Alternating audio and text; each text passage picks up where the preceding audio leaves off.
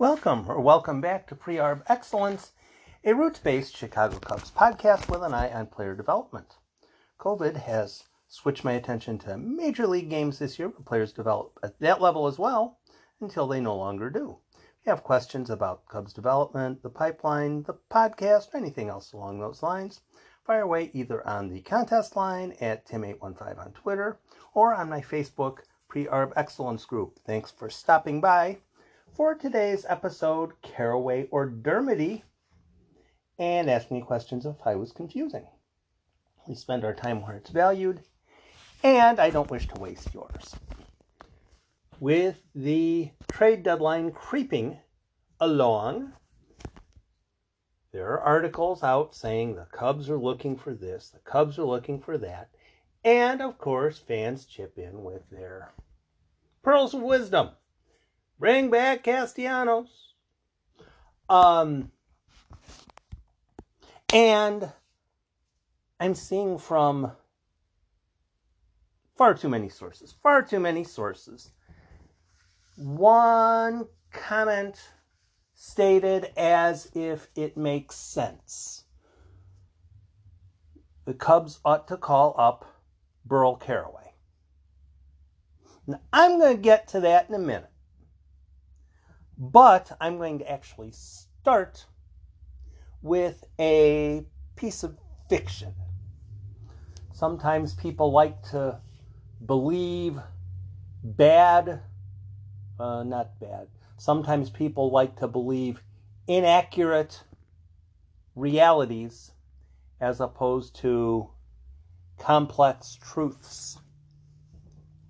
It's easier to have a basic idea even if it's wrong, than a complicated idea if you have to think it out and explain it. As such, people who follow baseball a lot of times are absolutely addicted to velocity. So if they hear somebody throws 95, 96, 98, wow, I'm impressed.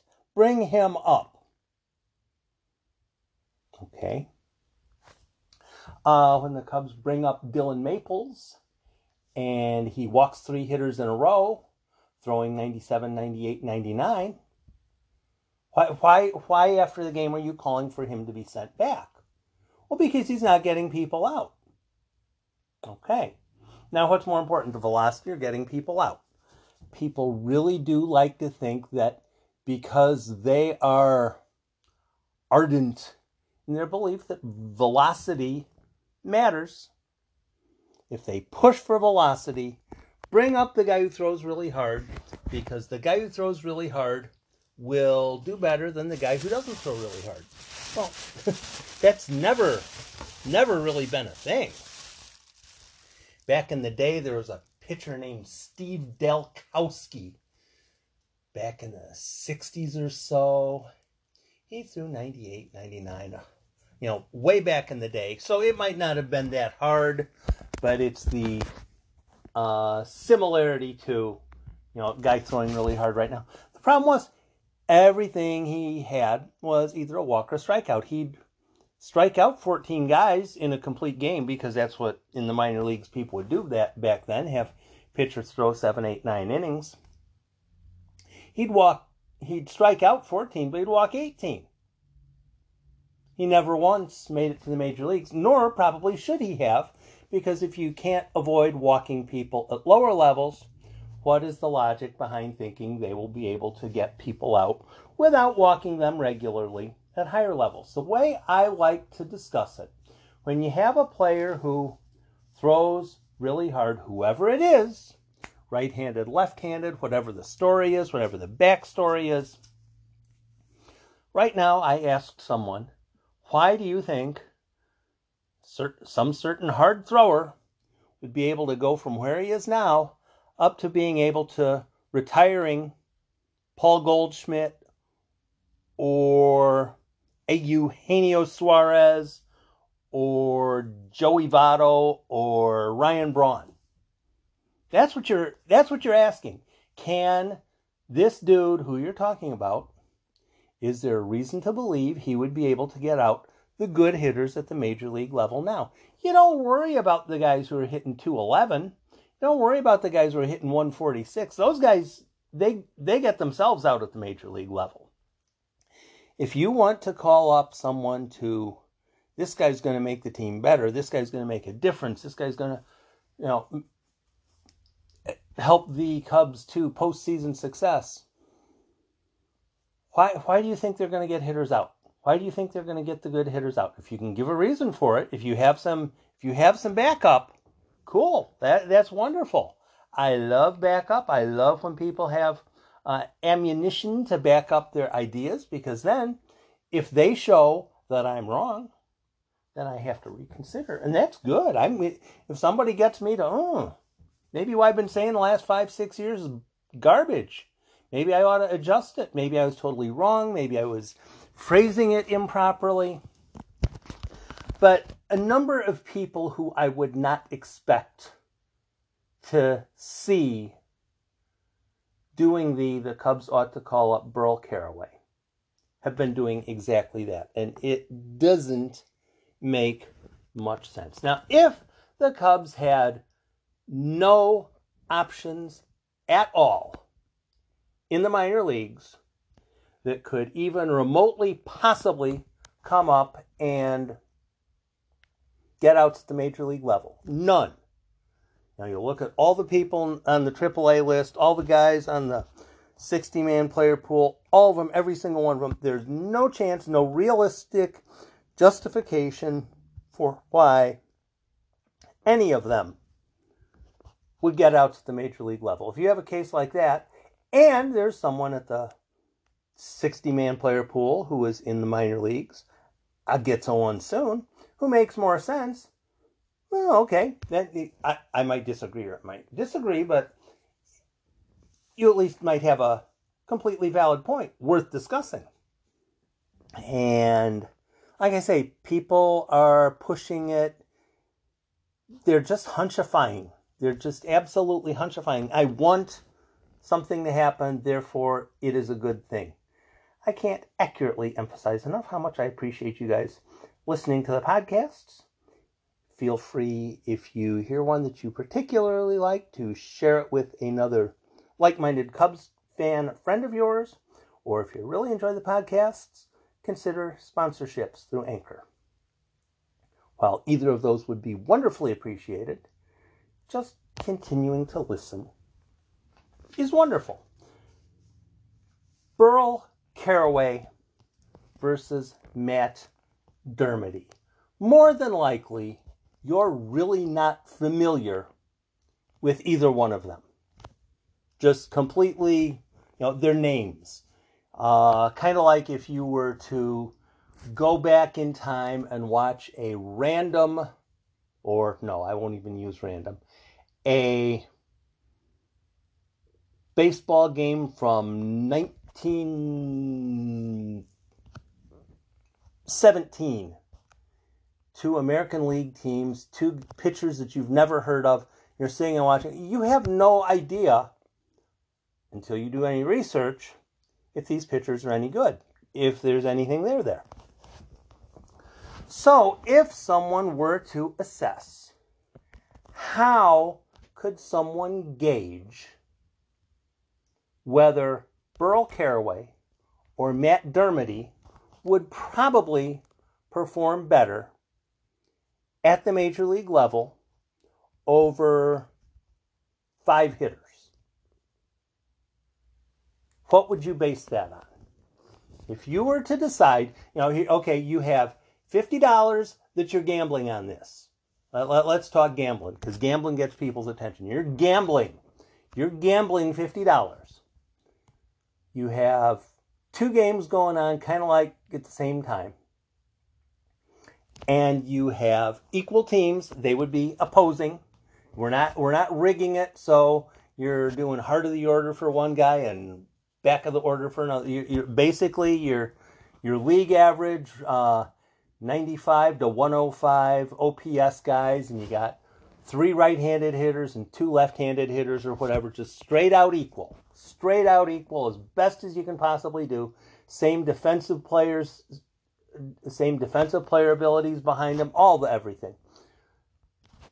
What methodology would you use to determine these two pitchers that you're probably not remotely familiar with?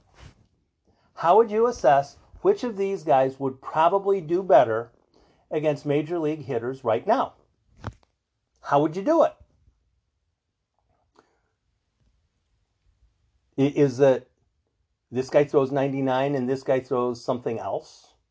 Or is it height? Is it um, spin, uh, spin rate? I don't have that information, but that would probably be helpful. That, that would probably be useful.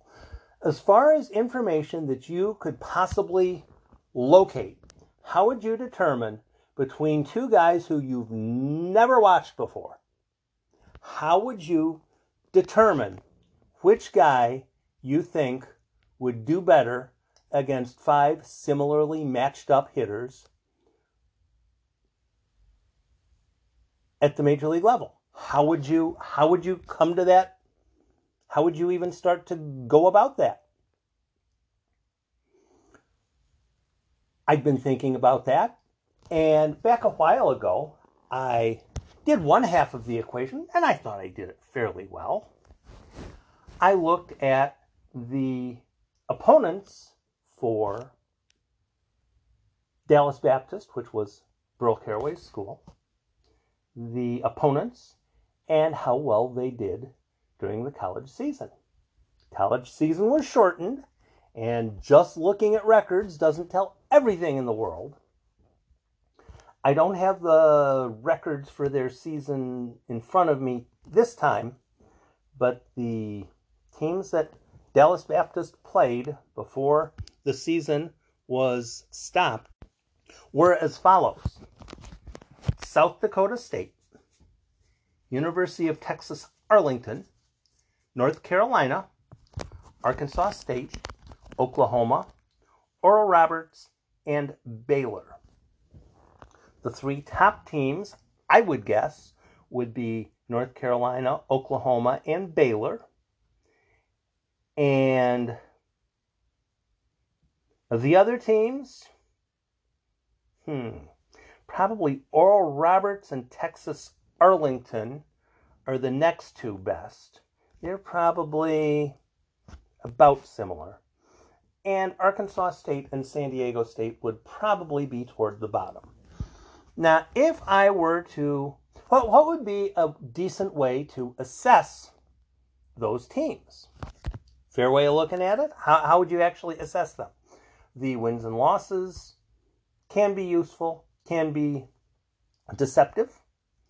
One thing that is interesting is which of these schools have players that you've actually heard of that have been drafted recently? Fair call.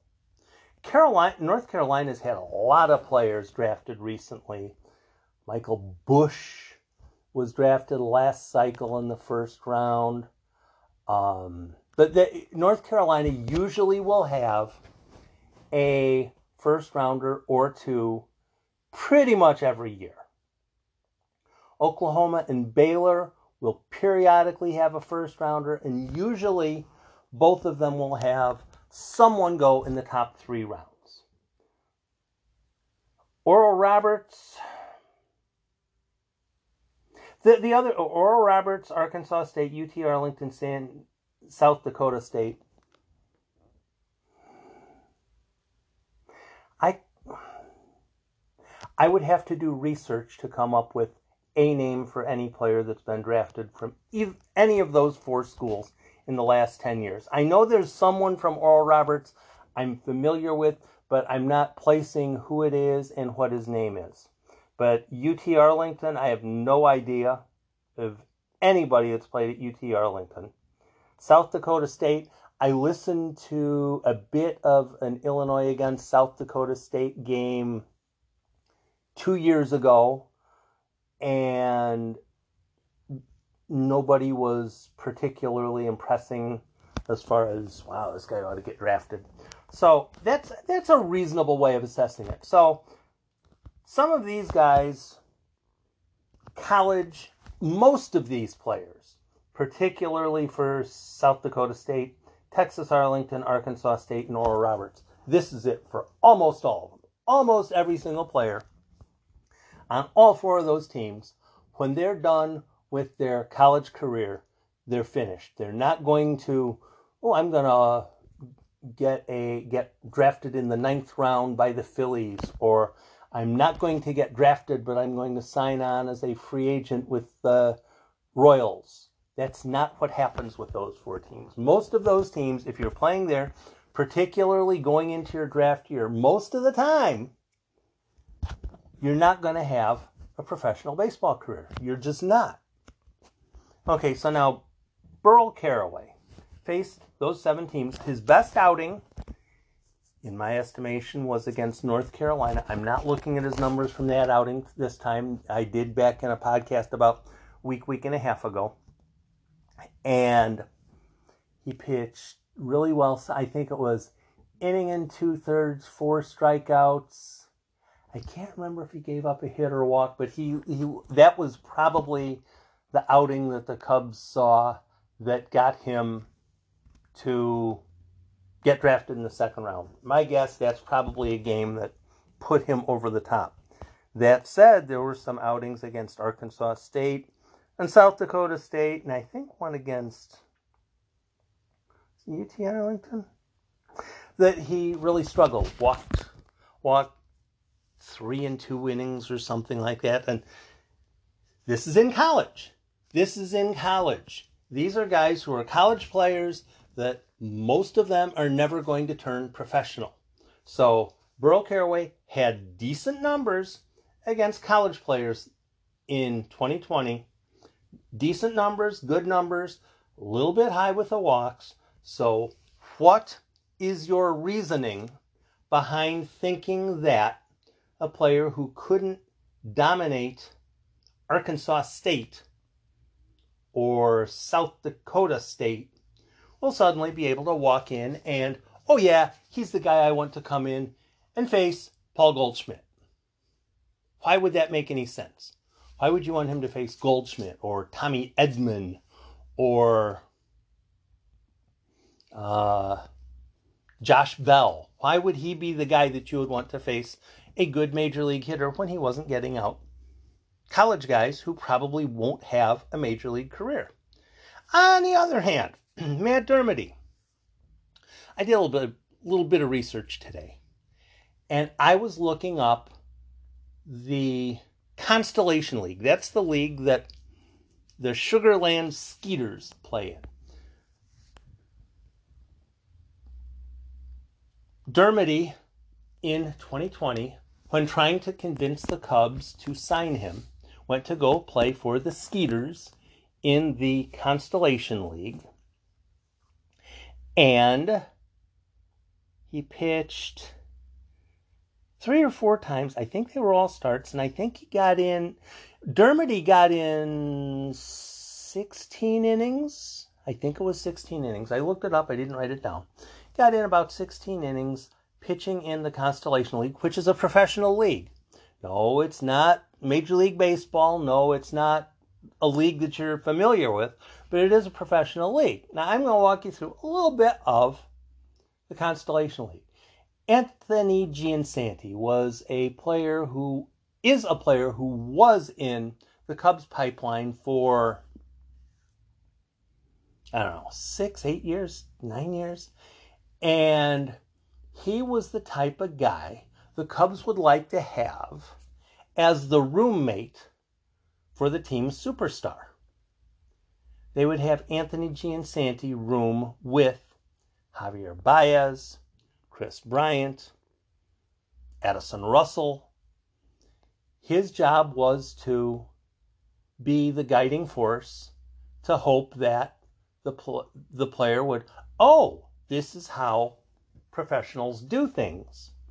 So, Giansanti is a very well thought of teammate, and he made it to AAA, but most of his success was in A ball and double A. He has been bouncing between independent leagues the last couple years, and this year he is with the Sugarland Skeeters. Now, who do you think? Ju- just just tossing this out there. Who do you think is probably a better baseball player right now today? Anthony Giansanti, who played A ball, double A ball, triple A ball, and completely gets how things work and is very good at getting players to maximize mentally as well as on the field. That, or some kid from Arkansas State who's not going to get drafted at all ever. Who do you think is a better baseball player? The person who has played major league base or who's played minor league baseball and professional baseball for the last 8 or 9 years or a player who's never going to get drafted ever in his entire life. Who do you think is the better player? Okay. Um however, if I'm assessing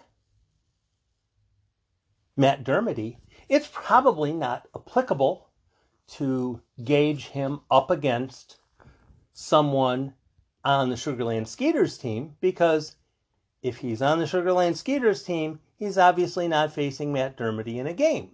So what I did, there are actually two teams in Sugarland. Go figure, who knows it? The the Sloths.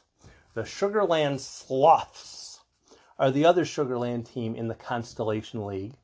So I decided I would look at the Sugarland Sloths. Wow, Sloths is one syllable, but it plays out like it's four because the letters just don't go together. Sloths, especially when you make it plural. So I looked at the Sloths roster. I looked at some names. Yeah, okay, I heard of him and recognize him.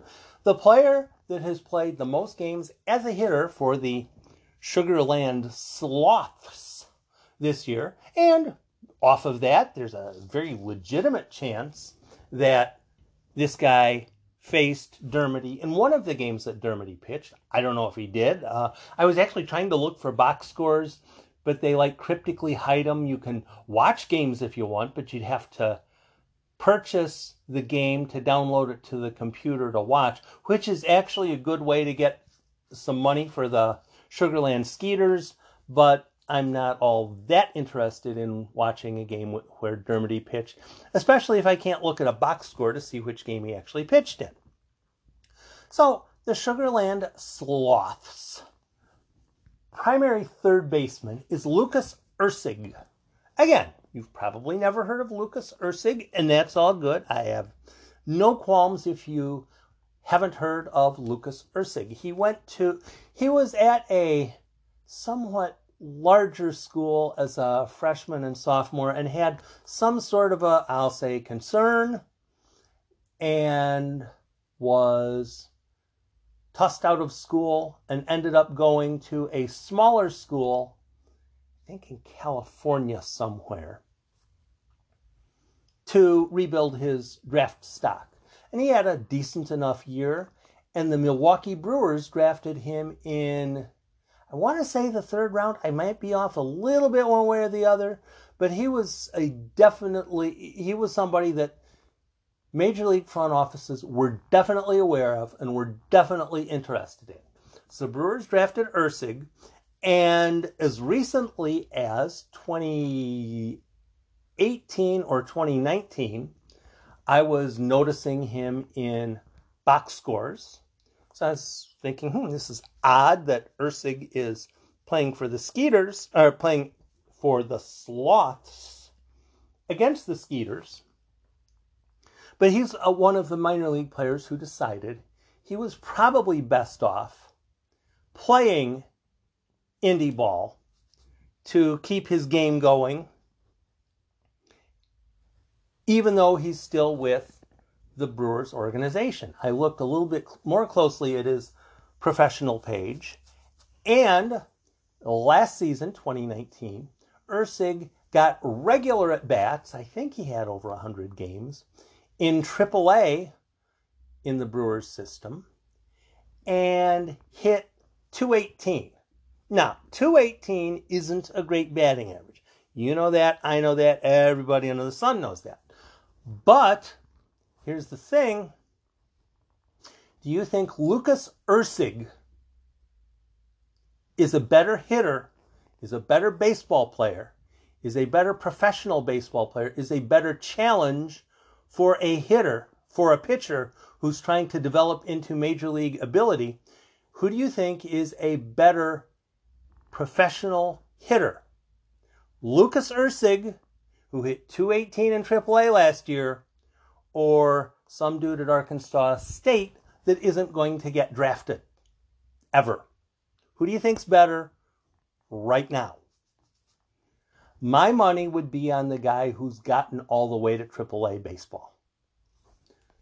If a player is pitching in the Constellation League, as Dermody did, and he's being somewhat successful, as Dermody was.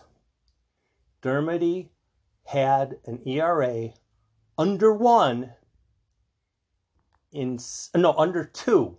Was it under two or it was certainly under two, and it might have been under one in 16 innings, and he had in those 16 innings he had seven walks against professional hitters like Lucas Erceg, who have advanced to AAA. Some of them. Some of them have gotten to advanced A ball. Burl Carraway walked six guys in nine and a third innings as a junior for Dallas Baptist. Now, that's not to say Carraway's terrible. And that's the overstatement some people are going to make. Oh, you're saying he's. No, no, no, no. If a player is drafted by an organization in general, they should be very patient and very deliberate in moving him along.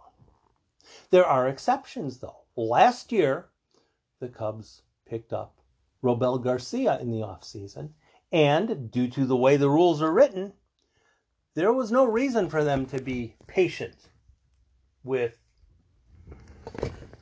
Robel Garcia. With Burl Carraway if the Cubs rush him to the major leagues and he's not ready, well, they still have to leave him on the 40 man roster. And if they kick him off the 40 man roster, then when they designate him for assignment, somebody's probably going to claim him if he gets run through waivers. And if they trade him, he's sure not going to have very much trade value if they trade him when they've designated him for assignment. Baseball is a business. That's another thing I've been reminded of today by a number of the joyous people on Twitter. Baseball is a business. It's not just a lark like it is for the fans, where, oh, I'm going to flip on the game and watch it, and if somebody doesn't do it very well, then I'll holler at them and say they suck.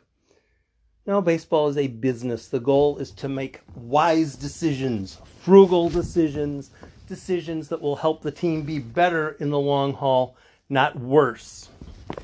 And let's imagine, let's just imagine in about two years, Burl Carraway has done well enough in A ball, well enough in double A ball, uh, well enough in A ball, well enough in advanced A, well enough in double A, and well enough in triple A he's shown, you know what?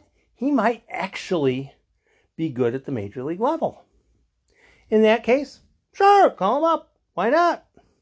Because there's only so many minor league levels. If you've gotten to the top minor league level and you've crunched that, sure, move him up. On the other hand, the likelihood of a player doing really well his first time through the league isn't necessarily all that good. Dermody has been through the major leagues before. He's been there. He's pitched twice at the major league, twice, two different seasons at the major league level. He's pitched one game against the Cubs in Toronto, and this year he went down to the Constellation League and did really well there against players who are far better than players that are collegiates at South Dakota State or Oral Roberts or Arkansas State or UT Arlington. Against better competition, Matt Dermody pitched better than Burl Carraway did against college players. I'm completely good if I would see in on Twitter or anywhere that the Cubs have decided to give Matt Dermody a look at the major league level. And if he goes out there and gets absolutely crushed, I'm looking forward to people saying, "But but but you said he'd be really good." And I could say, "No, I didn't. Where did I say he'd be really good?" Pitching at the major league level is very very difficult. Pitching at the major league level is more difficult than coming up with uh, this is going to be hard to believe. It's more difficult pitching at the major league level than it is coming up with a good tweet or a good podcast. That I know that's really hard to believe, but pitching at the major league level is really difficult. And if Matt Dermody goes up to the major league level and he's terrible, then the Cubs designate him for assignment, run him through waivers, and as which happened at some point this week with Jharel Cotton, he'll probably clear waivers. The Cubs will be able to keep him in South Bend and hope that he gets a little bit better. Whereas, if the Cubs irrationally call up Matt Dermody or call up Burl Carraway, who there's no evidence that he's better than Matt Dermody, and he misfires, the Cubs have already committed him to a 40 man roster spot. Committing to a player with a 40 man roster spot is a huge commitment. That's like buying the ring. It's a huge commitment putting a player on the 40 man roster, especially especially before it's necessary. There's no reason to call up Burl Carraway. Matt, Car- Matt Dermody, though, on the other hand, if he's good, you have something. If he's terrible, whoa, I hope this comes out right. If Dermody does well, you have something for the long term, including 2021, 2022, 2023, 2024. But if he's terrible, then you let him go. With a young draft pick like Carraway, you want to slowly nurture him along. Rushing him to the major leagues only works if he's really successful. And do you really think a guy who walks six in nine and a third college innings when a bunch of the innings were against South Dakota State, UT Arlington, and Arkansas State, is going to be able to hold his own against major league hitters. Here, Eloy Jimenez. I, I, I don't know. Thanks for stopping by Pre-Arb Excellence. I'll try to post another podcast as circumstances warrant. I'll attempt to make that one worth your time as well. Be safe, go Cubs, go be nice to people.